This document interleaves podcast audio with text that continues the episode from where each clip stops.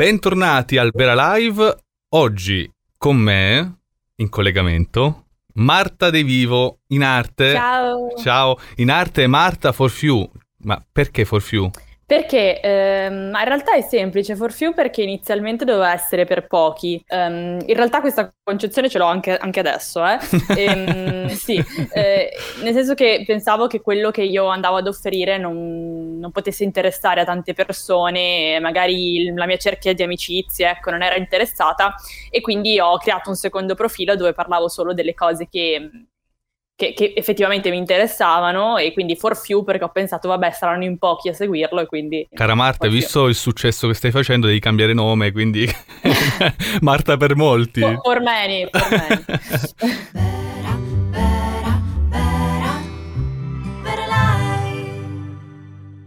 Senti, io ti ho eh, dato la caccia per un sacco di tempo perché ci tenevo a fare questa, questa, chiacchiera, questa intervista, tu sei sempre super disponibile, eh, però in realtà um, con te si può parlare di un sacco di cose, di tanti micro argomenti, perché eh, non sei ancora giornalista ufficialmente, no. sei però no. addirittura d'arrivo.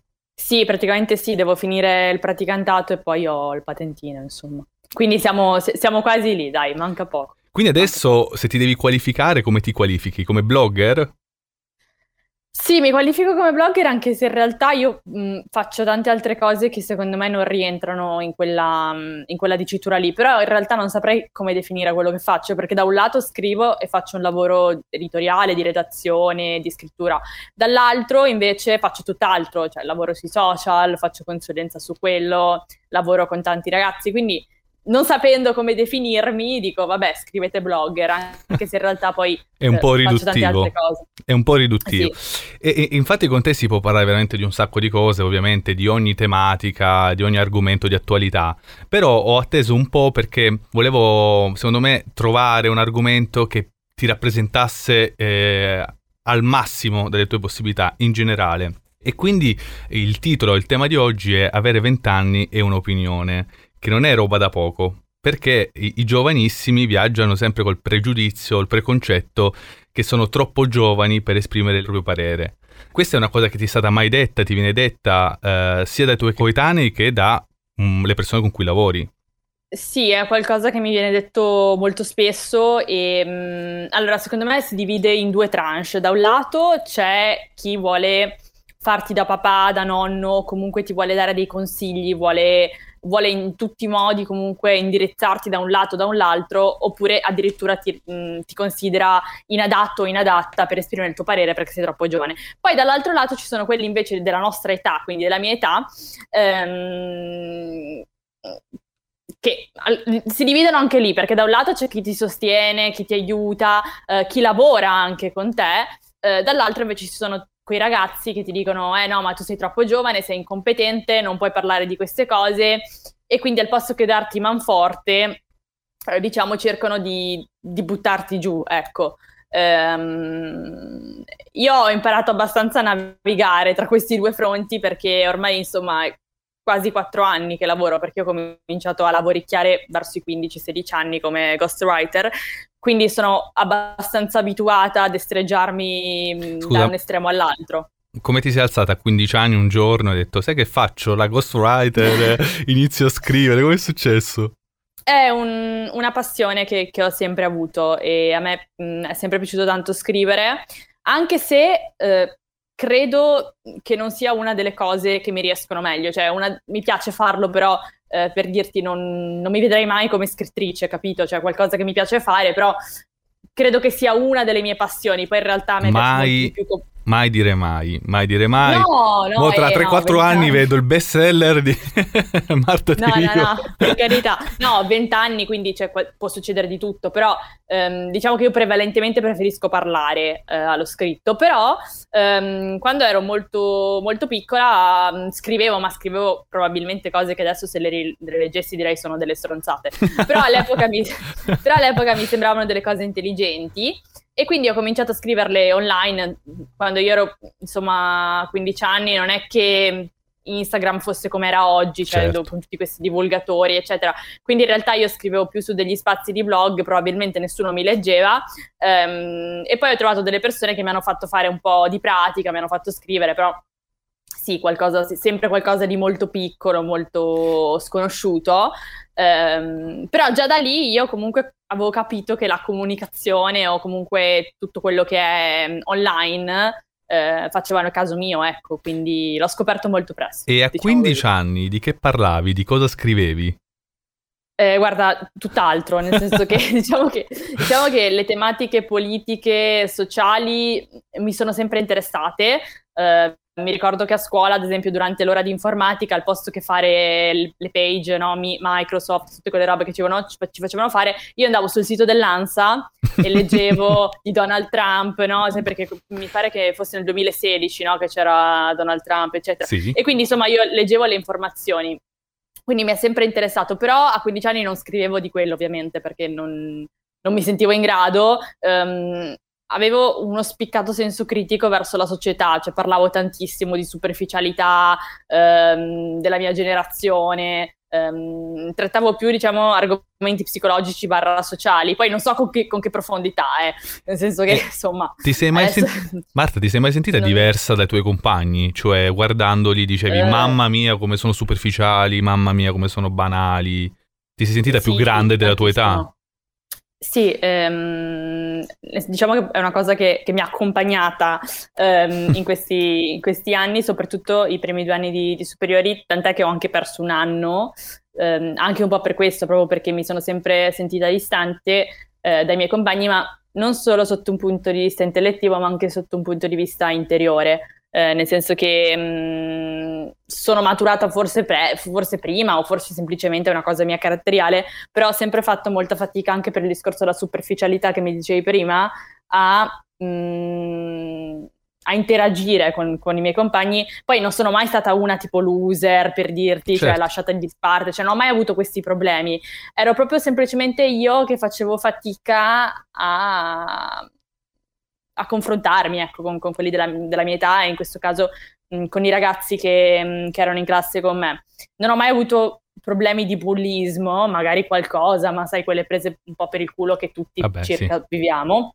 Però era proprio una cosa mia personale, cioè non, non mi sono mai sentita vicina a loro, ecco. E, e, appunto adesso ovviamente la, le cose sono cambiate perché lavoro, mi confronto con 3.000 persone al giorno, quindi non ho più di questi problemi, però sicuramente alle superiori è una cosa che ho sofferto parecchio, sì. Poi sei riuscito a recuperare un po' di armonia in quegli anni? Eh, guarda, no. Cioè, ho vissuto degli anni molto mm, per carità, non voglio fare quella che ha avuto chissà che traumi infantili, perché non è così. Però, sotto il punto di vista proprio delle relazioni, delle amicizie, um, ho fatto fatica perché non trovavo nessuno con cui confrontarmi e non, non trovavo nessuna persona um, che avesse voglia anche di confrontarsi con me su, sulle cose che mi interessavano. Uh, dietro considerato che poi ovviamente l'amicizia non deve essere per forza ristretta eh, che ne so, a discutere dei nostri interessi personali, eh, cioè per carità. Certo. Um, però sai, quando comunque uscivo, gli spritz, queste robe, cioè per carità a me piace tantissimo divertirmi e tutto, però comunque sai, mh, quando una persona è tanto distante da te fai anche fatica a, a creare un legame, no? E, e, quindi i primi anni sono stati così. Poi dai 15, appunto, dai 15-16, quando ho cominciato a fare le cose che mi piacevano, um, lì è cambiato perché sai, ho creato una mia dimensione nella quale mi sentivo bene e quindi magari anche il fatto di non avere gli amiconi in classe non, non, non mi destabilizzava, ecco. Diciamo che si, ti sei creata una classe parallela tutta tua. Eh, esatto. Però, cara Marta, esatto. io, io, ti batto perché io ho perso un anno, ma in quinto superiore. Quindi... Dai, no, io in seconda superiore. Vabbè, in seconda ci sta. Io invece perculavo tutti quelli che in quinto superiore venivano eh, bocciati e il karma mi ha dato questa bella stangata. Eh, però vabbè, me lo porto ormai come medaglia al petto, tipo figliuolo, il commissario. Sono delle le... ah, come figliuolo. delle... sono delle lezioni, dai esatto. può capitare. Allora, però, ritornando ancora un attimo a, a, scuola, ovviamente interessandoti alla scrittura, alla politica, all'attualità, eh, iniziare a esprimere le proprie opinioni è un po' difficile, no? Un motivo è per quello che hai detto prima, cioè eh, magari i tuoi coetanei non si interessano e magari ti considerano anche un po' pesantona, quindi ti senti un po' lontana. Giusto? sì, abbastanza, abbastanza. L'altro timore, l'altra paura è quella di scontrarsi contro i professori, perché eh, dovrebbero essere eh, super partes, eh, apolitici, apartitici, ma sappiamo che questa è una, è, è una fesseria. Cioè ogni, ogni professore che ha un'influenza sugli allievi cerca di trasmettere quella che è la propria morale o quelli che sono i propri eh, valori politici. Sei d'accordo con me con questa affermazione? Possiamo dirlo? Allora, guarda, vorrei tanto aver finito il ciclo di studi per dirti quello che penso, ma non posso. perché, perché no, sì, perché non, cioè, sono anche all'ultimo anno, quindi non vorrei che qualcuno ascoltasse questa intervista. Magari facciamo che poi quando finisco ti dico cosa penso realmente. Ok. Però, però, però già, cercando... hai già risposto, praticamente. cercando di mitigare quello che sto per dirti, ehm, a me è capitato tantissime volte di, di, litigare con i professori, nonostante comunque io abbia un bellissimo rapporto con loro. Eh. Eh, io comunque mh, mm, con i professori ho sempre circa avuto un buon rapporto. Alcuni mi capivano, quindi capivano come ero io, altri facevano più fatica a comprendermi, però insomma alla fine sono riuscita ad avere un bel rapporto, però mi sono scontrata tantissime volte eh, su tantissimi... Guarda, questa cosa te la posso dire perché tanto l'ho raccontata anche pubblicamente che qualche settimana fa stavamo parlando del DDL ZAN mm-hmm. e alcune persone della mia scuola hanno detto che è più importante l'etichettatura dei vini rispetto al DDL ZAN. E questa cosa mi ha fatto esplodere e ho cominciato a litigare con, con metà scuola e ho litigato anche con il professore, ma stessa cosa mi è successa ad esempio con l'aborto. Certo. Ehm, cioè io faccio una scuola un po' particolare e la maggior parte dei professori eh, sono, non dico contrari all'aborto, però insomma cercano sempre di propinarti l'idea che sia qualcosa di sbagliato. Tantissime volte mi è capitato di scontrarmi con loro su questo, in maniera civile, per carità, però mm, insomma ho delle posizioni molto forti, molto forti che talvolta ecco, escono fuori, è inevitabile. Domanda provocatoria, ma puoi anche non rispondere. puoi fare mm. passo. sì. Pensi che questo tuo modo di esporti ti abbia mai danneggiato con i voti? Col giudizio? Passo. Ehm, oddio. Dipende dai professori. Cioè, allora, mh, mm, allora, quando ero più piccola sì. Quando ero più piccola sì, perché quando ero più piccola avevo un'attitude molto più strong, ero molto più spavalda, ecco, mettiamola così, anche perché non avevo dei filtri, obiettivamente, no? E quindi magari dicevo tutto quello che mi saltava per la testa urtando le persone, ecco. Adesso è diverso perché comunque ho un rapporto molto maturo con i professori, ehm, comprendono i miei punti di vista e quindi forse, al- cioè non dico che mi alzano i voti, però forse hanno anche un'idea diciamo, di insieme del, della loro studente, di chi sono io, che gli permette anche magari invece di essere più obiettivi nella valutazione, quindi forse anche il contrario. E diciamo che secondo me ci sono due categorie di professori. Il professore che eh, ovviamente non deve essere contraddetto mai e quindi secondo me un pochino si rivale, anche se non lo vuole dare a vedere ma poi lo dà a vedere, con uh, le verifiche, con uh, i voti, e invece il professore che apprezza il confronto con gli studenti perché diciamo il 70% della classe poi annuisce durante le lezioni. Questa cosa è accaduta anche a me, ricordo, eh, vabbè io ho cambiato più volte parere politico, diciamo che sono maturato di più, quindi ho capito più cose, ma all'inizio nelle mie scuole superiori vigeva una sorta di pensiero comune, cioè la, la scuola storicamente era, eh, faceva parte di un movimento politico. Tant'è che preside o vicepreside, non mi ricordo, erano anche candidati eh, al comune. E mi ricordo eh sì. di essere uno dei pochissimi alunni, intanto che si interessava di politica, ma soprattutto che aveva un'opinione contraria. Quindi mi ricordo un'assemblea in aula magna, quando appunto si cercava di parlare di una riforma della Costituzione, mm, quando hanno detto ci sono domande, sai proprio il silenzio, le balle di fieno che giravano, io alzo eh, la sì, mano.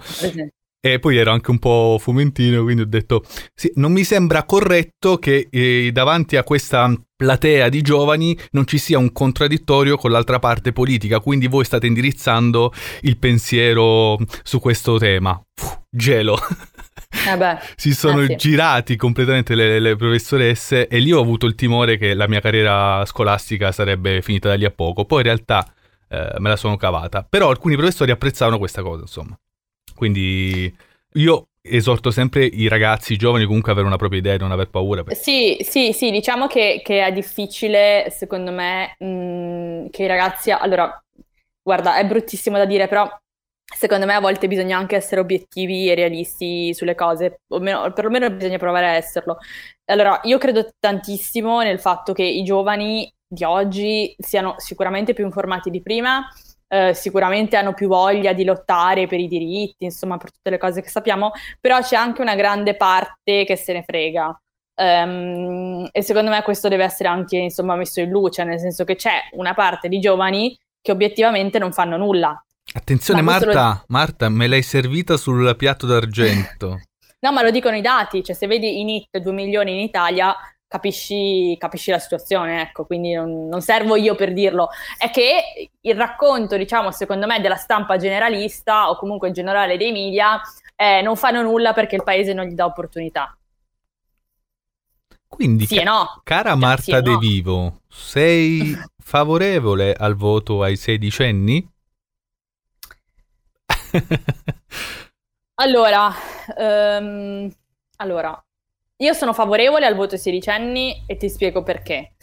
Da un lato perché penso che sia un modo per avvicinare i giovani alla politica che al momento non hanno un peso elettorale, questa è una cosa che, è stata stradetta, però è vero, cioè eh, i politici oggi non danno peso alle questioni come lavoro, occupazione giovanile, università, anche perché sono convinti che i giovani non abbiano un peso elettorale, quindi non gliene frega niente, cioè preferi- preferiscono parlare di pensioni, eh, che poi vabbè sono cose che ovviamente riguardano tutti, però chiaramente uno che ha 29 anni non è che magari pensa alla pensione, ma magari pensa anche al fatto che deve trovare un posto di lavoro. Quindi è il motivo per il quale i politici sono così tanto incentrati su cose over 60, diciamo, perché quello è il loro elettorato medio. Forse, sai, eh, considerando che comunque il nostro è un paese demograficamente morto, leggevo anche oggi, insomma, delle considerazioni a riguardo, forse avvicinare i giovani presto alla politica potrebbe essere un modo per dire ok, anche loro hanno un peso elettorale, cerchiamo di fare qualcosa, non so, per migliorare la scuola, eh, perché tanto sappiamo che alla fine, ecco, è bruttissimo da dire, però nessuno gliene frega niente mm-hmm. mh, del paese a meno che eh, non ci sia un riscontro elettorale dall'altro lato. Quindi c'è questa questione. Dall'altro, però, eh, mi sento anche di dire che allora se fai votare i sedicenni, eh, inevitabilmente devi trovare un modo per, non so, mh, spiegargli come funziona la Costituzione, cioè adesso questi, ci sono queste ore di educazione civica che hanno messo, però secondo me mh, servono poco a nulla, capito? Secondo me servirebbe proprio un'ora di diritto in tutti gli indirizzi che perlomeno ti spieghino le basi, perché poi così quando vai a votare sicuramente non voterai il partito che voterai dopo magari a 20 anni e 30 anni, però perlomeno insomma, voti in maniera consapevole, no? Io sarei favorevole a inserire, eh, lo dico da sempre, a togliere l'ora di religione. Ah, magari. e, e a, a, inserire, eh, vabbè, il mio sogno sarebbe un'ora di arte, ma intesa come teatro, cinema e quant'altro, però vabbè, questa è una cosa che dicono tutti quelli che fanno questo lavoro, oppure un, un'ora eh, di confronto, di dibattito perché i momenti più divertenti e interessanti a scuola era proprio quando ci si confrontava sull'attualità con i professori e questo ti consente di intanto esporti, di dire la tua e anche di capire nel, nel vissuto, nel quotidiano, quelle che possono essere le tematiche politiche giusto? Sì, eh, sì, ma allora guarda, no, stavo pensando al fatto che, mh, mm, non so, io le ore di, di, religione le ho quasi sempre saltate, quindi, quindi, quindi, ho anche uno storico, diciamo, poco, poco sostanzioso per dirti cosa abbiamo fatto durante religione. Però sai, quelle poche lezioni che ho fatto, comunque, insomma, c'era il dibattito, poi vabbè, io ho fatto delle figure di merda colossali, ad esempio una volta ho chiesto, c'era questa suora che ci faceva religione e, um, e tipo le ho chiesto se, no, le ho chiesto se avesse mai fatto sesso, cioè, queste, queste domande. Ti ho chiesto queste domande. E la risposta è stata magari... sì, ovviamente. No, lei, lei, lei mette di sì, ah, lei mette di sì, però poi a 30 anni ha avuto la chiamata del Signore, quindi poi ha, ha smesso. Però io facevo tutte queste domande scomode della serie, ma non ti dispiace non avere un compagno? Poi ovviamente sai con la maturità che avevo a quell'età. Però certo. insomma, mh, secondo me è anche scomodo piazzare una persona che abbia un certo credo religioso. Cioè, per carità, parlavamo di, di, di attualità, però sai, ha sempre quella visione lì. Certo. Eh, non lo so, secondo me, allora, non so, secondo me è sbagliato questa cosa di religione, ma, ma come io sono anche contraria, ad esempio, al crocifisso in classe, e anche mm-hmm. su questo ho sono... litigato parecchio. Insomma, io, io sono contraria a rendere le scuole comunque un posto indirizzato. Schierato, sì, con una religione, perché non, non, è giusto, perché magari ci sono persone che pensano un'altra cosa, non vedo perché, a parte il fatto che teoricamente la religione dovrebbe essere a scelta dell'individuo, ma spesso non è così.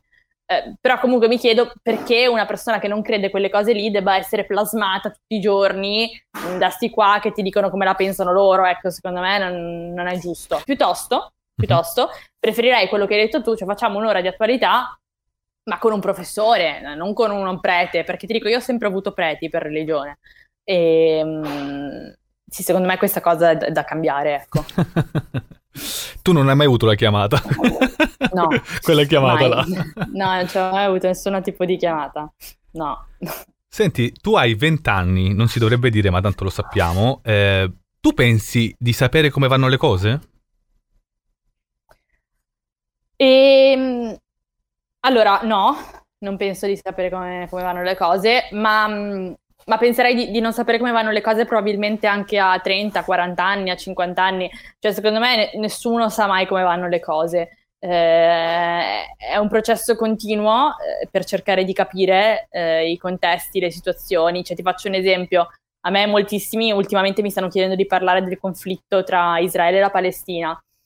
E io ho detto che non mi sento all'altezza di parlarne, ma per il semplice motivo che non ho le conoscenze storiche, non ho le conoscenze geopolitiche adatte per poterne parlare. Sto organizzando una cosa che uscirà a breve per dare, diciamo, una panoramica di quello, che, di quello che sta succedendo, che non farò io in prima persona perché non ne sono in grado. Ehm, ma l'avrei detto probabilmente anche se fosse stata più grande, cioè anche se avessi avuto 40 anni. Eh, secondo me nessuno può sapere tutto, nessuno può avere la verità in tasca del mondo.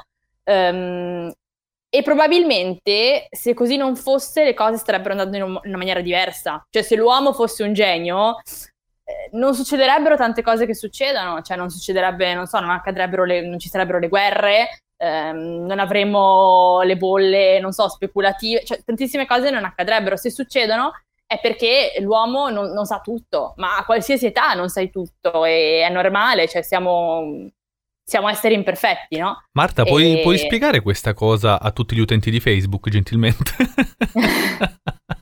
che se tu leggi i commenti, eh, Facebook ovviamente adesso è molto indirizzato sui temi politici e se tu perdi qualche minuto a leggere i commenti sotto i post di chiunque, di chiunque eh, ci sono signori e signore eh, in, in età adulta, molto adulta, che pensano di sapere come vanno le cose non si lasciano mai al dubbio che anche loro magari sono poco informate o poco curiose.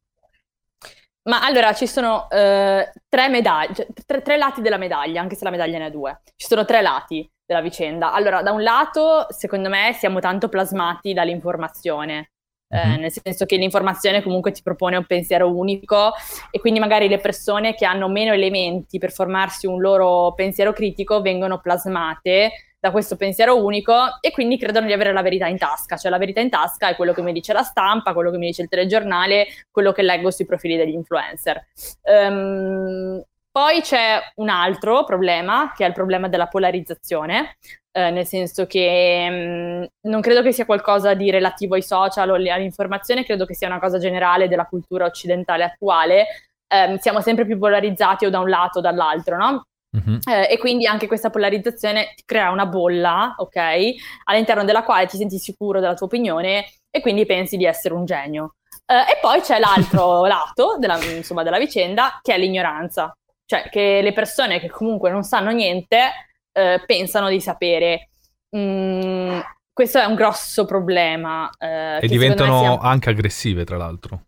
Che diventano poi aggressive per difendere le loro stupidaggini e questo è un altro grosso problema dei social media. Cioè, ad esempio, un post, adesso non te lo dico perché l'ho fatto io, perché per carità penso che se mi segui circa hai capito che io non ho manie di grandezza, però il post che ho scritto sulla Palestina io non l'ho visto scrivere da nessun altro, perlomeno di quelli che conosco. Cioè dire io non sono all'altezza di parlare di questa cosa qua, ammetto di non sapere, non ne parlo, io non l'ho visto fare da nessuno perché c'è anche questa arroganza, questa presupponenza, cioè io ho visto persone condividere video di altre o condividere post o condividere articoli di altre persone dicendo seguite questo, è una fonte super attendibile, ma io volevo dirmi scusa, cioè, tu che non sei per niente informato o informata sulla questione, come fai a dire che questa è una fonte attendibile? Cioè, come? Su che basi dici che è una fonte attendibile se tu stesso non conosci niente dell'argomento? Cioè siamo arrivati a un punto dove pur di sembrare competenti intellettuali, conoscitori, pensatori, filosofi, stiamo sprofondando anche nel ridicolo, perché poi magari quelli che ti seguono dicono ah che figo mi ha, mi ha consigliato la fonte attendibile, però poi una persona che ne sa solo un minimo, un briciolo più di te, ma non necessariamente, cioè io non sono nessuno, cioè potrebbe essere un professore, una persona comunque che conosce l'argomento, che vede te che consigli quelle fonti, eh, chiaramente si, si, gli viene no, da, da domandarsi, ma co- come fai a consigliare una cosa che neanche tu sai, capito? Um, secondo me è grave questo, è grave e, e, purtroppo, e purtroppo condiziona tanti altri ragazzi, ecco, giovani, tra l'altro. Domanda stupida, ma non lo è in realtà. Eh, hai cambiato mai idea su delle tue posizioni precedenti, anche sulle, per le quali ti incendiavi facilmente? Cioè, eh, ad oggi puoi dire forse la facevo un po' facile. Sì, ma, mm, ma guarda, su, su, tantissime cose io adesso la penso diversamente. Eh, guarda, guarda, questo lo posso dire pubblicamente, tanto non me ne, cioè, non me ne frega. Io anni fa eh, andai ad una scuola politica, no? Um, ed che, era la scuola scusa politica. Marta, vuoi che ti camuffo la voce, ti metto uno smile in faccia tipo caso umano? no, no, no. e, e, e, andai a questa scuola politica di Matteo Renzi, ok? Mm-hmm ehm, andai a questa scuola politica, ma totalmente incosciente, cioè di quello che stavo facendo. Io semplicemente boh, avevo la curiosità di, di capire, no? di, di, conoscere, di, di, farmi un'idea. Bene, andai. Poi dopo, mh, mm, dopo un po' nacque Italia Viva, no? Eh, ok. Ehm, io cominciai comunque a, a guardare meglio, insomma, all'interno dei partiti perché io ho sempre scritto ma non mi sono mai avvicinata a nessun partito, no? Perché boh, non avevo quell'interesse lì. Quindi poi quando sono andata a approfondire la questione ho detto, ok, questo partito, questa persona non mi rappresenta per niente, ok? Um, ho deciso che la politica non era assolutamente la mia, la mia strada. Uh, io poi, tra l'altro, ho fatto anche tante cose in piazza, tipo ho organizzato le sardine al suo tempo, ho organizzato la piazza delle sardine, ho fatto un sacco di cose anche sì. sul piano politico. Quindi sei stata un'attivista, certo... una vera e propria sì, attivista? Sì, okay. sì, sì, per un periodo sì. Poi a un certo punto ho detto, guarda, questo non mi interessa, ok? Non mi interessa la politica, eh, non mi interessa l'attivismo, non voglio fare questo nella mia vita, voglio fare altro. E io sono stata criticata tantissimo sia mh, dalle persone che ehm, avevo conosciuto in frangenti, diciamo, politici, eccetera, ma anche dalle persone che avevano fatto al, al loro tempo attivismo con me. E tuttora vengo criticata, cioè io vengo criticata da, questa, da queste persone che ho conosciuto in quegli anni della mia vita Um, che mi dicono che cioè, io adesso sto rinnegando il mio passato, che sono falsa, che, eccetera, eccetera. La verità è che secondo me crescendo è normale che una persona ca- cambia anche idea, oppure che comunque capisca eh, chi rappresenta, a parte che non mi rappresenta nessuno al momento, ma che capisca sia politicamente da che parte vuole stare, ma anche che capisca magari cosa gli interessa. Io ho provato quelle cose, avevo comunque 17-18 anni, adesso a 20 ho tutt'altra idea, non credo che sia, anzi credo che sia intelligente aver capito che quella non è la mia strada e che voglio fare altro, capito? Um, però le persone questo non lo capiscono, è, di- è difficile che lo capiscano. Vabbè, qua si apre un altro tema che è il tema dell'incoerenza, no? Bisogna per forza essere coerenti tutta la vita, soprattutto sui social e anche per i politici. Eh, è vero che è un modo facile per attaccare un personaggio, un avversario politico, dire ah tu nel 2011 hai detto questo e oggi, fai, e oggi fai quest'altro. Però mm. in effetti se siamo noi stessi, persone normali, giornalisti, a cambiare idea, perché non lo può fare anche un politico? No, allora guarda, sul, sulla questione dei politici io... Eh, cioè Faccio molta fatica in generale ad apprezzare chi è in politica in questo momento perché non trovo nessuno non tanto che sia coerente, ma non trovo nessuno che si occupi dei problemi seri. Ecco, forse l'unico al momento che vedo è Mario Draghi e mi dispiace che se ne vada, cioè nel senso che io, io, io vorrei tanto che il suo governo durasse, però anche leggendo insomma un po' in giro mi, mi pare di capire che non sarà così. Eh, però per dirti, per me solo lui al momento cioè, lo vedo come punto di riferimento, gli altri insomma trovano il tempo che trovano. Ma mh, mm, sotto il punto di vista della coerenza, non lo so, io lo trovo abbastanza ridicolo. Uh, poi quello dipende, secondo me, anche tanto da chi gestisce la comunicazione. Cioè, eh, se noti, ogni politico comunque circa ha sempre il suo tipo di comunicazione. Se guardi il profilo di Renzi, attacca sempre certe persone con le stesse frasi, ha sempre lo stesso stile. Se guardi certo. quello di Salvini è uguale, se guardi quello della Meloni è uguale. E se guardi quello di Calenda? Ah beh, Calenda, io, ci, io, litigo sotto i commenti dei post di, di Calenda. Eh, ah, se guardi quello di Calenda, vabbè, è un, meme, è un meme solo a guardarlo, soprattutto se lo segui su Twitter. Comunque... chiusa parentesi. Comunque, chiusa parentesi. Comunque, detto, detto questo, io credo che la comunicazione politica online, in generale sui social, sia un po' scadente, ecco, anche perché pensano che quei post o quelle immagini o quei tweet vadano a convincere le persone. Ma poi la verità è che alle persone non gliene c'era niente di chi critichi o di chi attacchi, alle persone poi alla fine guardano i loro interessi. Eh, se Salvini va in televisione e dice da oggi, eh, non so, mettiamo via tutte le cartelle esattoriali, tutte le persone che avevano le cartelle esattoriali lo votano. Cioè le persone votano sulla base dei loro interessi. E secondo me questo è un errore che fanno in comunicazione politica, cioè che in comunicazione politica pensano che se tu attacchi Speranza o se attacchi Calenda, le persone allora si schiereranno contro Calenda o Speranza. Ma non è così, perché se domani Speranza gli dice eh, ti tagliamo le tasse, mettiamo la flat tax, tutti voteranno Speranza. Cioè, la verità è che le persone vanno dove tira il vento sulla base di, che, di quelli che sono i loro interessi. Um, è triste, eh, però è così. Cioè, le persone vo- votano, votano, così. Eh, anche perché me. secondo me gli elettori non sono più tali, ma si sono trasformati in tifosi. Ormai si parla di tifoserie. Sì, ma basta vedere anche su Palestina e Israele, cioè a te sembra normale? Sì, sembra che, una, una partita di calcio, non so se te ne sei resa conto. non so, guarda, secondo me, ma poi ci sono 3.000 contraddizioni, cioè, ad esempio i giovani che sono pro-Palestina, no? Uh-huh. Eh, che stanno tutto il tempo a dire viva la Palestina. Allora, detto e considerato che una guerra è una guerra e quindi in ogni caso, in ogni caso è sbagliata e in ogni caso nessuno deve perdere la vita per un pezzo di terra, ok? Quindi, me- messo questo in chiaro, io non posso sentirmi dire da persone che il giorno prima erano per il DDL Zan dirmi Madonna la Palestina, eh, che posto fantastico è dove andare a vivere, quando addirittura uccidono gay, le coppie gay anche in piazza. Cioè, tu non mi puoi venire a dire la Palestina è, è il posto della civiltà, capito? Cioè, allora c'è, c'è una contraddizione. Tu mi puoi dire la guerra è sbagliata in ogni caso, nessuno deve morire, nessun civile deve morire, che i bambini vengano ammazzati è qualcosa di folle, di fantascientifico, però tu non mi puoi venire a dire che la Palestina è il regno del, della civiltà. Eh, però, cara cioè, Marta, non c'è il tempo di spiegare tutte queste cose sui social.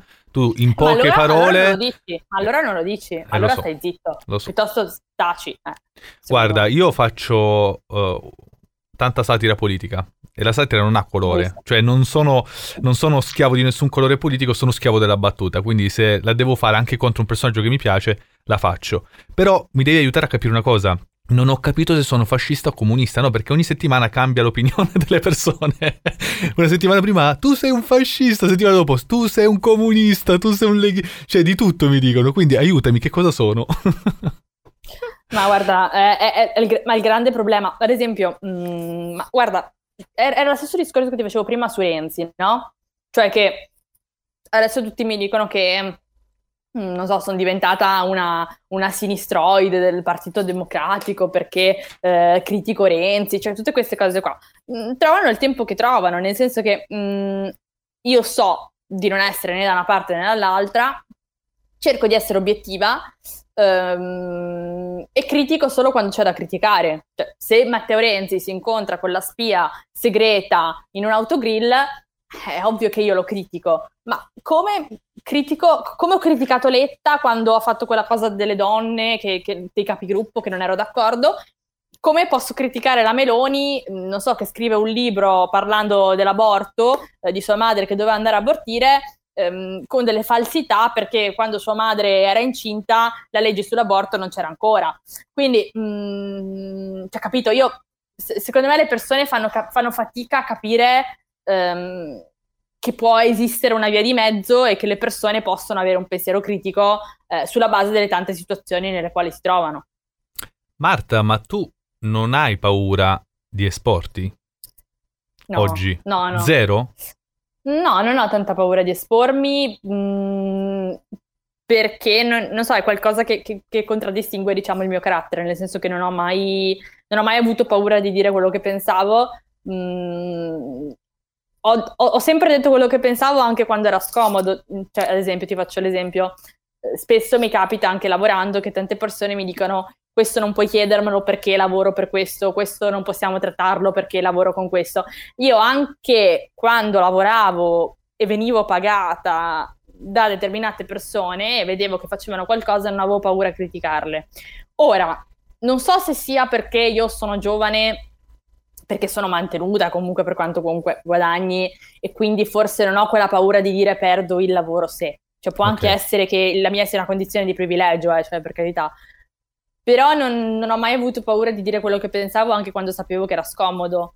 Mm, anche quando sapevo che magari poteva, poteva, tornarmi indietro negativamente. Ecco. Credo che sia anche un po' segno del, dei, dei, tempi che cambiano perché oggi i giovani si sentono più forti, no? grazie all'informazione e anche al peso che hanno grazie ai social di esporsi un po' di più eh, perché io ricordo quando ero più giovincello io invece un po' si aveva paura nell'esporsi, sia perché potevi, come ho detto prima, andare sul cazzo al professore, al rettore universitario, oppure se eri, che ne so, un giovane stagista, piuttosto che facevi un praticantato, rischiavi di, di bruciarti con le opinioni che potevano essere del capo. E anche oggi tu sei molto giovane, eh, uno potrebbe pensare che coraggio, metti che si espone e rompe le scatole, che ne so, a un dirigente di La 7 piuttosto che eh, di Rai o di Mediaset, magari si brucia la carriera in quel frammento di comunicazione, di spettacolo.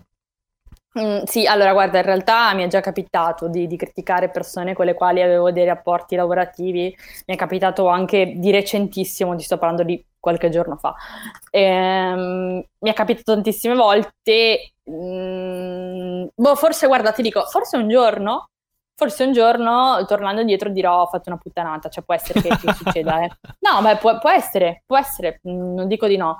Però ora come ora mh, mm, credo che vada bene così, nel senso che io faccio quello che penso, non sono schiava di nessuno, non punto ad essere schiava di nessuno, perché io punto ad essere comunque indipendente, cioè, poi magari non so, la vita mi va male, cioè ti può succedere qualsiasi cosa, quindi è anche stupido fare pronostici. Magari poi non andrà come voglio io, però il mio final objective ultimo, oltre a fare qualcosa di utile, è anche fare qualcosa da indipendente. Okay. E io ho avuto modo di confrontarmi con tanti professionisti che mi hanno detto che ero una pazza a pensare così, che devi fare la gavetta, che non, non è vero. Però sai, io ho 20 anni, ho due associazioni di cui una verrà convertita in società, sto lanciando un nuovo progetto che avrà una società alle spalle, quindi non è vero. Non è vero che, che non si possono fare le cose da indipendenti. Cioè, io sto provando esattamente il contrario di quello che mi avevano detto. Quindi, non so, il mio obiettivo è questo, è quello di non dover dipendere da nessuno, è quello di non dover essere schiava da nessuno. Eh, poi non lo so come andrà il mio futuro, però io cerco di comportarmi di conseguenza, nel senso che se la persona per la quale lavoro o la società per la quale lavoro fa una puttanata, una stronzata, io voglio essere libera di poter dire che quella per me è una stronzata. Sì. Cioè, non voglio essere plasmata da nessuno. Sì, però in un mondo di sovraesposizione estetica, tu hai scelto i contenuti. Ma chi te l'ha fatto fare?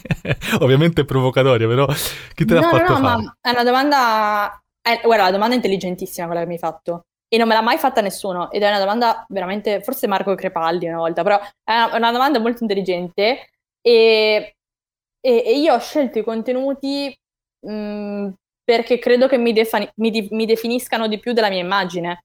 Cioè, mh, mm, io per carità, sto bene con me stessa, sto bene col mio corpo, sto bene con... Cioè, insomma, non ho mai avuto problemi sotto quel punto di vista, cioè ho un'autostima anche abbastanza alta. Però io mi, non mi sento definita solo per la mia immagine, cioè mi sento definita per quello che io ho da portare, capito? Per quello che io sento dentro. Io mi sento definita da quello. Um, ed è quello che voglio portare avanti nella mia vita, cioè quello, è quello per il quale io voglio essere riconosciuta. Io voglio essere riconosciuta per quello eh, per quello che penso, per quello che dico, per quello che, che porto. um, in quanto persona, ecco, perché spesso secondo me l'immagine estetica uh, plasma l'idea che noi abbiamo delle persone. Mm-hmm. Um, io non voglio che le persone si facciano un'opinione su di me sulla base della mia apparenza estetica o della mia immagine, voglio che si facciano un'idea di me su quello che io ho da portare, ma credo che questo valga per me, ma valga anche per tutti. Secondo me è molto più, um, come si dice in italiano, è molto più satisfying, diciamo, mm-hmm. molto più, ti dà molta più di soddisfazione, secondo me, quando ti fanno un complimento per una cosa che hai scritto, che hai pensato, rispetto a quando ti fanno un complimento perché hai postato una foto col sedere di fuori, cioè ti faccio l'esempio. Ma secondo me è la stessa cosa per qualsiasi persona, cioè non è perché sono una ragazza. Secondo me è la stessa cosa per tutti. Cioè, è ovvio che se tu fai una tesi di laurea mega galattica ti fanno un complimento lo apprezzi di più uh-huh. eh, rispetto che se posti una foto alle Maldive perché la foto alle Maldive non ti ha richiesto un impegno, uno sforzo fisico, uno sforzo no, mentale eh, quello che scrivi invece, quello che, quello che, lasci, quello che rimane poi nel tempo, sì. Um, ed è questo quello che voglio fare e, e, e sto cercando di ritagliarmi uno spazio in, in, questo senso, perché quello che mi piace, quello che, che mi dà soddisfazione, um, è quello che mi fa sentire anche apprezzata dagli altri, perché per carità c'è anche questa, questa componente, Um, però è anche, credo, è anche, quello che credo che possa essere utile per gli altri, che possa anche dare valore, no? Cioè, una mia foto sinceramente non dà valore a nessuno. Um, invece, magari, non so, un contributo, qualcosa che scrivo, um, le parole di un professionista che magari altrimenti le persone non avrebbero conosciuto, non avrebbero scoperto, è qualcosa che da un lato fa sentire bene me, ma fa sentire bene anche gli altri, penso, capito? È un po' questo. Però reputi che l'immagine sia comunque utile e importante? Sì, ma dici per quello che faccio io o in generale? In generale e per quello che fai tu? Allora, in generale sì, uh, in generale sì, l'immagine è qualcosa di ine- inevitabilmente, direi, uh, nel senso che io poi soprattutto in questo periodo sto leggendo un libro che mi serve per il mio elaborato che spiega anche molto bene questa cosa, cioè nel senso che proprio la mente umana, um, quando tu chatti con una persona, no? Mm-hmm. Uh, se la fotoprofilo della persona è ammiccante, è bella, eccetera, tu ti rapporti con la persona in una maniera diversa um, se la fotoprofilo invece è brutta, anche se non conosci la persona dall'altra parte, cioè automaticamente la tua mente si rapporta in una maniera diversa, in una maniera più gentile, più disponibile, cioè è proprio la mente umana che funziona così. Eh, perché siamo anche istinto, perché siamo anche immagine, perché siamo anche fisici. E scusa, cioè, e secondo te dovremmo smettere di giudicare le persone dall'immagine o invece dovremmo essere tutti un po' più attenti alla nostra estetica? Allora, tutte e due. Mm, nel senso che, cioè, questo io proprio lo penso sinceramente. Eh, io non sono una maniaca o una pazza ehm, dell'immagine, nel senso che, anzi, anzi direi, cioè spesso faccio anche fatica a conformarmi, non a certi standard estetici, ma a conformarmi a una certa visione che comunque porta ad estremizzare l'apparenza estetica. Però credo che una persona sia anche fisico, cioè secondo me noi siamo fisico, cioè siamo corpo e siamo mente.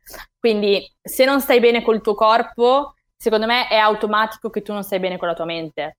Quindi mh, mm, secondo me deve esserci un equilibrio, cioè non può, non può né essere tutto mente, quindi non puoi essere un Einstein della situazione e basta, ma non può neanche essere tutto corpo al tal punto da trasformarti, non so, in una pornostar, ehm, cioè senza comunque dare alcun tipo di, di, peso al tuo pensiero o a quello che porti, capito? Ma eh, tu pensi che... Deve esserci un equilibrio. Pensi che i contenuti possano sposarsi bene con l'estetica o mh, mm, questa seconda possa sminuire la prima e viceversa. E poi ti aggiungo un nome e un cognome. Allora, mh, mm, allora secondo me, allora, per quello che faccio io, non mi è mai capitato mm, che qualcuno mi dicesse eh, siccome sei una ragazza oppure siccome non so perché sei magra, cioè queste cose qua, allora cioè, quello che dici ha meno peso, cioè non mi è mai capitato. Forse una volta mi è capitato durante un'intervista che pers- questo professore importante, anche conosciuto anche a livello internazionale, mi dicesse eh, ma tu ti metti scollata perché boh, quel giorno avevo una maglietta perché era, c'erano 40 gradi, avevo una maglietta un po' così, che mi dicesse tu sei scollata, non devi andare in giro così, cioè vuoi provarci con me? Provarci con me. Vabbè, vabbè. E sì, uno di 60 anni giustamente io non volevo provocare. E vabbè, e quindi insomma queste cose così. Mi è, però mi è capitato una volta su 300 persone che ho vabbè. sentito, su 300 cose che ho fatto, quindi non lo so, secondo me a volte può essere anche un alibi o una scusa ehm, per non affermarsi, cioè nel senso che comunque alla fine bisogna combattere in tutte le cose per avere credibilità, eh, per avere un certo nome, cioè, devi combattere in tutti i settori, cioè giornalismo, teatro, qualsiasi cosa, finanza, cioè devi combattere per farti un nome, che tu sia uomo o che tu sia donna, quindi se a volte ci sono questi escamotage per buttare un po' giù la tua immagine, per fregarti, tra virgolette, un po' l'immagine, secondo me fa parte del gioco e sta a te provare il contrario, cioè provare no, io ho i contenuti, io sono una persona che vale e crearti quella credibilità che è tanto difficile da costruire, secondo me. Poi eh, sul discorso invece, eh, quello contrario, cioè se una persona super figa può essere riconosciuta solo per la sua figaggine, eh, quando magari il suo lavoro effettivamente è l'immagine, ehm, quella è una scelta di vita. Cioè, se tu scegli nella vita di fare la pornostar o che ne so, di fare la modella e di basare tutta la tua vita sulla tua immagine, eh, hai poco da pretendere poi che le persone ti riconoscano altri tipi di qualità se tu non, non permetti agli altri di farli vedere. Ti faccio l'esempio, ah. mi, mi, pare che fosse, era Emily Ratatoschi uh-huh. che a un certo punto ha pubblicato un libro, era lei, non mi ricordo più. Non lo so, non mi non ricordo. ricordo. Vabbè, allora, comunque c'era questa modella super figa, super riconosciuta, eccetera. Mi pare che fosse Emily Ratatoschi, però non sono sicura. Che aveva basato tutta la sua carriera praticamente sull'immagine. Eh, a un certo punto ha deciso di pubblicare un libro ed è stata criticata eh, perché le hanno detto tu non sai niente, non sei intelligente, eccetera, lei si è offesa. Però la verità è che se tu basi tutta la tua vita su quello, perché vuoi fare quello? Perché quello ti rende felice, allora poi non puoi pretendere che le persone ti vedano come una fisica o come, non lo so, una matematica. Cioè, credo, spero di essermi spiegata. Se, eh, se, se, ti va di esporti, cosa pensi di Diletta Leotta? Allora, io non l'apprezzo, personalmente. E... Ma non è che non l'apprezzo perché, perché è Diletta Leotta, eh, attenzione. Eh, non l'apprezzo... Io ho visto poco di lei, eh, ti dico. Cioè, io ho seguito semplicemente... Io ho visto tanto, invece. No, io no, io no. fai conto che quando c'è il caso del giorno, sì. ok, su diretta alle 8, io me lo vado a leggere, quindi quello è il mio know-how sull'argomento, ok? Quindi de- detto ciò, per quello che io ho visto di questi casi, che sono casi comunque superficiali, cioè non è che io sono mai andata a approfondire diretta alle 8, non l'apprezzo, cioè perché da un lato ha fatto tutta la sua carriera eh, sulla sua immagine, rifacendosi da tutte le parti, che per carità è legittimo, cioè è una scelta personale, però dall'altro pretende di essere riconosciuta per qualcosa che non è. Non è un intellettuale, cioè non è una persona di pensiero. Però essendo una giornalista, no? Eh, lei spinge mm. tantissimo la comunicazione sul lato estetico, sicuramente una ragazza molto vanitosa e giovane. Eh, però i, i, suoi colleghi la criticano su questo, no? Perché si perde il senso del, del, del, suo mestiere, del giornalismo. Secondo te è una critica fondata o una giornalista, cioè l'immaginario è la giornalista deve essere per forza vestita col tagliere precisina, perfetta, agita, o può essere anche quasi una modella che ci tiene all'immagine, può essere anche provocante. Ma allora può essere anche provocante e seducente, dipende poi dal messaggio che, che, che lanci. Cioè, se Diletta Leotta eh, fosse sullo stesso piano della sua estetica, anche sotto il punto di vista intellettuale, io non mi sentirei di dire nulla. È che dal punto di vista intellettuale, secondo me, non ha contenuti.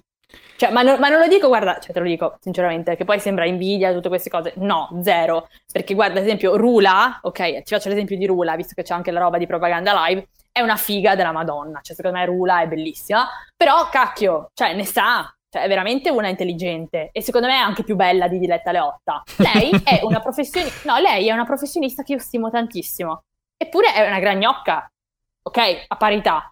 Cioè, per me Diletta Leotta non ha i contenuti, quindi ti dico, cioè, è inutile che si lamenti, perché ha fatto una carriera sulla, basandosi solo sull'immagine senza avere i contenuti, capito? Senti, e io però io ti, non l'apprezzo. Ti auguro di diventare, e lo stai già diventando, un, una sorta, passami il termine, ma lo spiego meglio, un influencer dell'informazione, cioè una persona che secondo me, come dico sempre, è una sorta di opinion leader, no? O comunque è una persona credibile per come si informa e per quello che dice.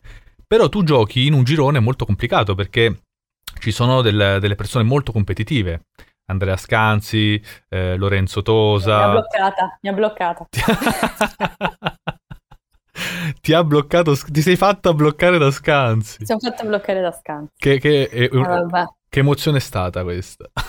eh, mi ha lasciato un certo che, devo dirti. Ho, ho sofferto, ho pianto la notte poi. Eh, tu lo sai che io sono stato bloccato da Renzi, non ne faccio un sì, mistero per, un, per, una battuta di satira. Eh, guarda, devo dire che eh, all'inizio l'ho presa un po' male, poi in realtà, sai cos'è? Che ognuno sulla propria pagina come se fosse una sorta di abitazione privata, può fare quello che vuole, Ma può sì, decidere. ognuno fa quello che gli pare, quindi. Però se eh. sono degli esperti di comunicazione, eh, dovrebbero capire che mh, mm, se c'è qualcuno che crea una, una, una, polemica o comunque un confronto, eh, che può essere una battuta o proprio una, una critica, e questo avvia una sorta di engagement, secondo me sviluppa ancora di più la potenzialità di quel post, secondo me, eh, poi... Dipende, cioè, allora, mh, mm, allora sì, ti, dico, io, a me non, non, mi è mai capitato di, di, di, bloccare nessuna persona, io ho avuto anche gente, poi tra l'altro anche di recente, che ha fatto delle storie, anche persone con una certa visibilità, che hanno fatto delle storie taggandomi, insultandomi, dicendo praticamente che non ne sapevo niente, io non le ho bloccate, io ho lasciato, ho lasciato che facessero, uno perché è controproducente, cioè nel senso che comunque alla fine più discussione c'è dal punto di vista dell'engagement, è meglio. E poi anche perché io non... A me non interessa se una... Io, allora, ho, ho preso la decisione di essere pubblica. Se qualcuno mi critica fa parte del gioco. Poi è ovvio che se ricevo delle minacce pesanti blocco la persona. Però in altri, in altri contesti, secondo me, uno è controproducente, due, allora perché, perché sei pubblico se poi devi bloccare le persone, capito? Cioè, non, non, ha senso. Allora, Marta, io ti ho già rubato un'ora della tua vita e probabilmente dovrai andare a pranzo, però volevo farti de- velocissime le ultime domande uh-huh. eh, mhm. di chiusura e poi un giochino, ma è brevissimo, uh-huh. se, se, ti va di farlo.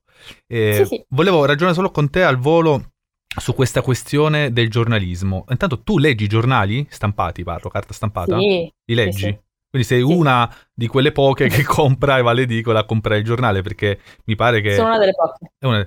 Eh, si sa che la carta stampata è in crisi, sicuramente il giornalismo si è spostato sull'online, però il giornalismo eh, o comunque la carta stampata, anche se vende poco, ha pochissimi eh, lettori, influenza tantissimo l'opinione pubblica e proprio anche la politica. Mm-hmm. Sì, eh, sì, questa è una cosa, è una cosa vera, eh, hai ragione. Credo che sia perché, mh, mm, secondo me, certe testate, anche per la storia che hanno, hanno, una, hanno un'autorità eh, superiore a un post Instagram. Cioè, io conosco tantissime persone, anche tu mi hai fatto i nomi di alcuni divulgatori che conosco, Andrea Scanzi mi ha bloccata, però vabbè, eh, però che insomma conosco e secondo me il loro peso è minore della stampa mh, tradizionale, cioè c'è poco da fare, cioè, mh, per il semplice motivo che ci sono dei nomi come Corriere, La Stampa, La Repubblica che sono riconosciuti anche a livello internazionale, quindi è ovvio che la loro informazione abbia un impatto maggiore di quella di un utente Instagram o Facebook. Cioè non siamo ancora arrivati al punto che il social può nei quali il social possa sostituire quella che è la stampa, secondo me. Cioè, non siamo ancora arrivati. Ci arriveremo, ma non, non, siamo ancora lì. Però siamo arrivati al punto che non si capisce più nulla perché ci sono due categorie che io ho definito: gli influencer politici, cioè vedi Fedez, Scanzi, Travaglio, Mentana, eccetera, eccetera, eccetera, sì. e i politici influencer, cioè Meloni, Salvini, Di Battista, eccetera, eccetera, eccetera. E ormai non c'è più differenza tra i due cioè, prima sembrano no. appartenere a categorie diverse, poi in realtà sembrano tutti colleghi di un grande Parlamento e, e c'è uno influenza l'altro e viceversa. Sì, ma poi influenzano anche in maniera sbagliata. Cioè, guarda, mm, secondo me siamo arrivati a un punto nel quale gli influencer che prima non facevano politica, adesso fanno politica perché cioè, abbiamo tutta questa cultura occidentale, un po' tramandata forse dall'America, ehm, dell'influencer marketing basato sul valore e quindi giustamente gli influencer che il loro lavoro è condividere eh, nel momento in cui hanno capito che c'è questa ondata green, questa ondata di ipocrisia, perché alla fine è pure ipocrisia perché la verità è che stiamo distruggendo il mondo, però eh, vabbè, eh, cercano di seguire questa diciamo ondata no? di ipocrisia e green, ehm, non so, ecologia, eh, diritti umani, quando magari alla fine non gliene sbatte niente perché, vabbè, adesso non, non mi voglio commentare, però secondo me è una persona che lavora con Amazon, cioè parla di diritti, vabbè. Però comunque, insomma, eh, seguono questa ondata green, quindi da un lato abbiamo chi strumentalizza la cosa per prendere seguito e soldi, dall'altro lato abbiamo chi invece lo fa per prendere voti. Giustamente poi eh, questa cosa crea no, uno scontro eh, polarizzato dalle due parti che poi genera l'ignoranza di cui ti parlavo prima. Però scusa, che, ovviamente... che, che Salvini sì. voglia prendersi un caffè con Fedez, non è più logico che il caffè se lo prenda con uh, Zan, l'onorevole Zan? Sì, allora guarda, anche questo fa... Ma perché? Ma per il semplice motivo perché? Perché Fedez ha... Cioè io allora... Io stimo Fedez, cioè ti dico, perché secondo me comunque, per quanto io trovi il suo messaggio un po' insomma tirato, comunque potrebbe anche non farlo, cioè per carità, meglio che lo faccia rispetto che non lo faccia, secondo me. Um, però Fedez ha una visibilità comunque maggiore di, di Zanne, quindi è ovvio che Salvini ci tenga comunque a tenere dei rapporti perlomeno civili, con chi comunque smuove una grande fetta di opinione pubblica. No, però fa, il paradosso è proprio questo, cioè ehm, Fedez, poi eh, favorevoli o contrari, Fedez ha portato semplicemente, ha fatto da megafono a quella che è l'idea di un onorevole che fa parte di un colore politico che siede nel Parlamento dove siede anche lui, no?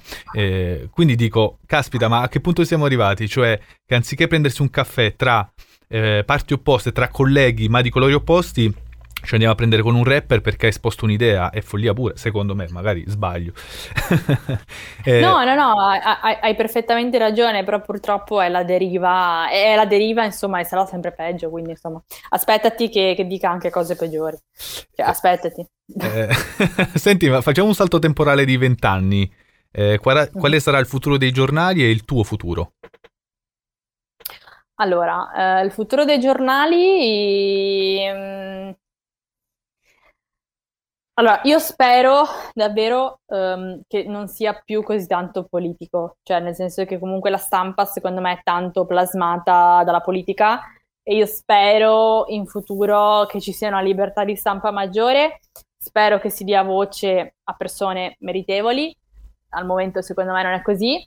Um, penso che sarà online, sicuramente, probabilmente, non lo so, mm, mai dire mai però spero davvero che sia meno politi- politicizzata.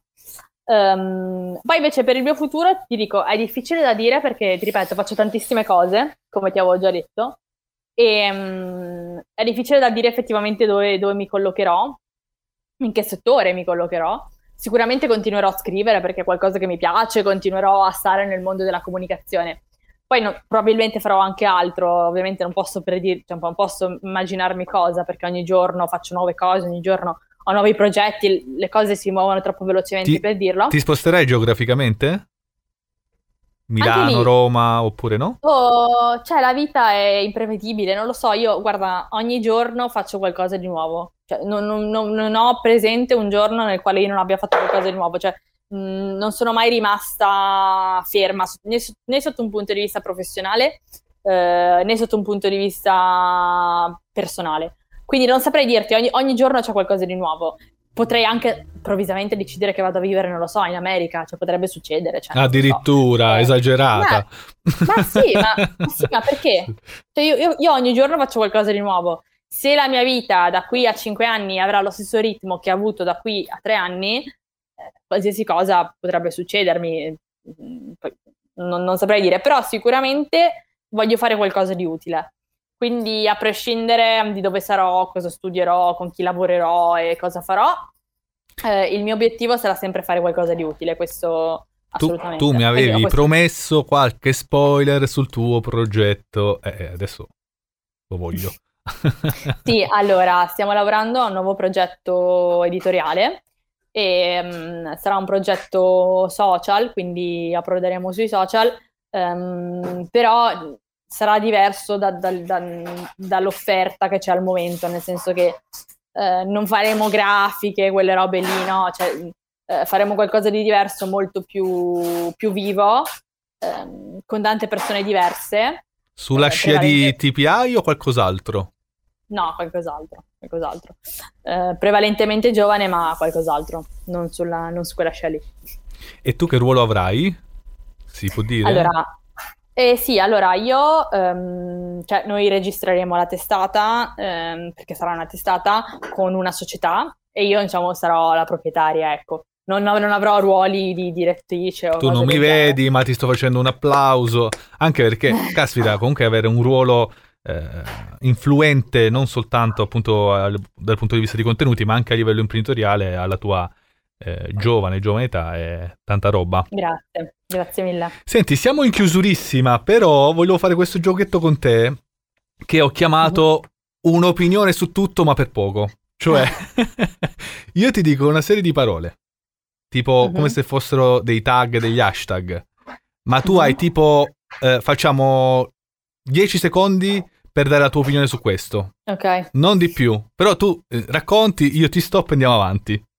Ok. Beh, non so se farò col cronometro, ci provo perché sono un po'... Oddio, 10 secondi è poco però. Eh, no, esatto, è questo, è questo. però tu non ti okay. devi risparmiare, cioè sono io a stopparti. Ok. Allora, vediamo solo se riesco a prendere il, il cronometro. Eh, eccolo qua. Allora, sei pronta? Sì. Fai un po' di riscaldamento, non so, muovi un braccio, una, la testa. sono pronta, sono pronta. Partiamo. Fedez Rai. Mm, poteva esporsi in maniera meno, meno violenta, diciamo, meno, meno, netta, però credo che, che, credo che abbia DDL Zan. Sono a favore, però il testo poteva essere scritto meglio. Ho, ho, dei, ho comunque dei dubbi. Israele-Palestina. Credo che non abbia senso tifare da un lato o dall'altro, credo che l'equilibrio sia, sia la cosa migliore. Credo che gli storici debbano, debbano parlare di questo. Criptovalute. Credo che siano il futuro, eh, però al contempo quello che ha detto Elon, Ma- Elon, Musk è giusto, nel senso che sull'ambiente hanno un impatto. Operato Draghi. Bravo e spero che il suo governo duri il prima possibile, davvero. Ma tu sei stata brava. Conte 1. Eh, ha cercato di gestire come poteva, anche se ha fatto un po' di sbagli sulla strada, ecco, sul cammino. Conte 2 abbastanza drammatico e sono, anche se Conte non mi dispiaceva, sono contenta del cambio con Draghi. Conte quasi tre. È un epic fail, direi. un, un, epic fail. Caso Renzi 007 barra Mancini. È qualcosa che non dovrebbe mai accadere e um, sono molto contrariata da quello che è successo e spero che, che approfondiscano. Cat calling. Eh, credo che esista, credo che sia un problema, però al contempo credo che non debba essere mm, estremizzato, ecco, non debba essere portato agli estremi. Barbara D'Urso ridimensionata. Barbara D'Urso ridimensionata. Con tutta, diciamo, e... tutta la sua scuola di informazione barra trash. Ah, eh, esiste, ha un pubblico e mm, se esiste vuol dire che c'è qualcuno che l'ascolta. Patriarcato esiste, c'è, però non dimentichiamoci che siamo un paese civile dove comunque ci sono le pari opportunità e quindi non dobbiamo farci condizionare da certe femministe. Coprifuoco. Sono contraria, spero che lo tolgano il prima possibile. Dad. Eh, credo che sia un'opportunità e credo che possa dare la, la, possibilità a persone che non potevano studiare in delle università prestigiose di, eh, di, poter, di, poter, di poter, eh, comunque frequentare anche se da distanza. Superlega credo che sia stata un po' una stronzata e che non avesse bisogno di tutto quel, di quello spazio sull'opinione pubblica, detto considerato che abbiamo altre cose di cui parlare, come ad esempio il recovery fund. Quindi... Bacio non consensuale a Biancaneve. È la più grande puttanata che abbiamo mai letto in questi ultimi dieci anni. Quindi, sì. Smalto sugli uomini. Ognuno fa quello che gli pare, cioè se ti vuoi, non so, eh, pettinare in un certo modo, se ti vuoi truccare, se ti vuoi so, tingere i capelli, non, non ci trovo nulla di male. Le gallette di riso. Sono molto buone. Faida tra Tina Cipollari e Gemma. Preferisco non commentare, ci starei troppo tempo a dirti quello che penso. Il bikini al contrario, non so se sai di questa moda. No, non lo sapevo, però non ho nulla di... Con... Se uno gli piace così. Il sopracciglio erboso, sai che adesso si porta questo sopracciglio sempre più fluente. Ma anche lì, cioè alla fine se uno gli piace che stia con quello, cioè, non ci trovo niente di male. Ecco. Il ghosting.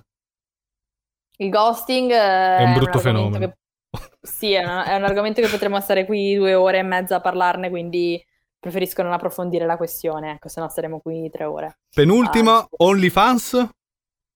OnlyFans io credo che sia una buona piattaforma per monetizzare, e, però dovrebbe essere regolamentata, secondo me. Cioè, così come ad oggi non, non lo so, ne ho qualche dubbio. E chiudiamo col più difficile, il più complicato, all'ultimo posto, Bera Live, il mio podcast. È bello, mi è piaciuto e, e, secondo me è bello il fatto che tu faccia parlare insomma le persone di, di tante cose diverse per far uscire anche tanti lati diversi insomma della, della loro personalità. Grazie, grazie Marta, intanto per avermi dedicato eh, gran parte della tua mattinata e quasi del pranzo. Grazie per aver dimostrato disponibilità sin da subito, grazie per esserti prestata alla mia mitragliata di, di domande oh. più serie, alcune più, più frivole. Eh, ti ringrazio per il complimento e io rilancio a te raddoppiando, triplicando perché eh, anche se sono diciamo più grandicello, sento che devo imparare tanto da te, sappilo. grazie, grazie mille, grazie. E da, da, noi si dice merda, merda, merda. Non so se nel giornalismo si dice la stessa cosa, però merda, merda, merda, per, per invocare buona fortuna. Grazie, grazie mille. Ti mando un abbraccio. Ciao. Grazie, ciao. Ciao, ciao. Ciao, ciao.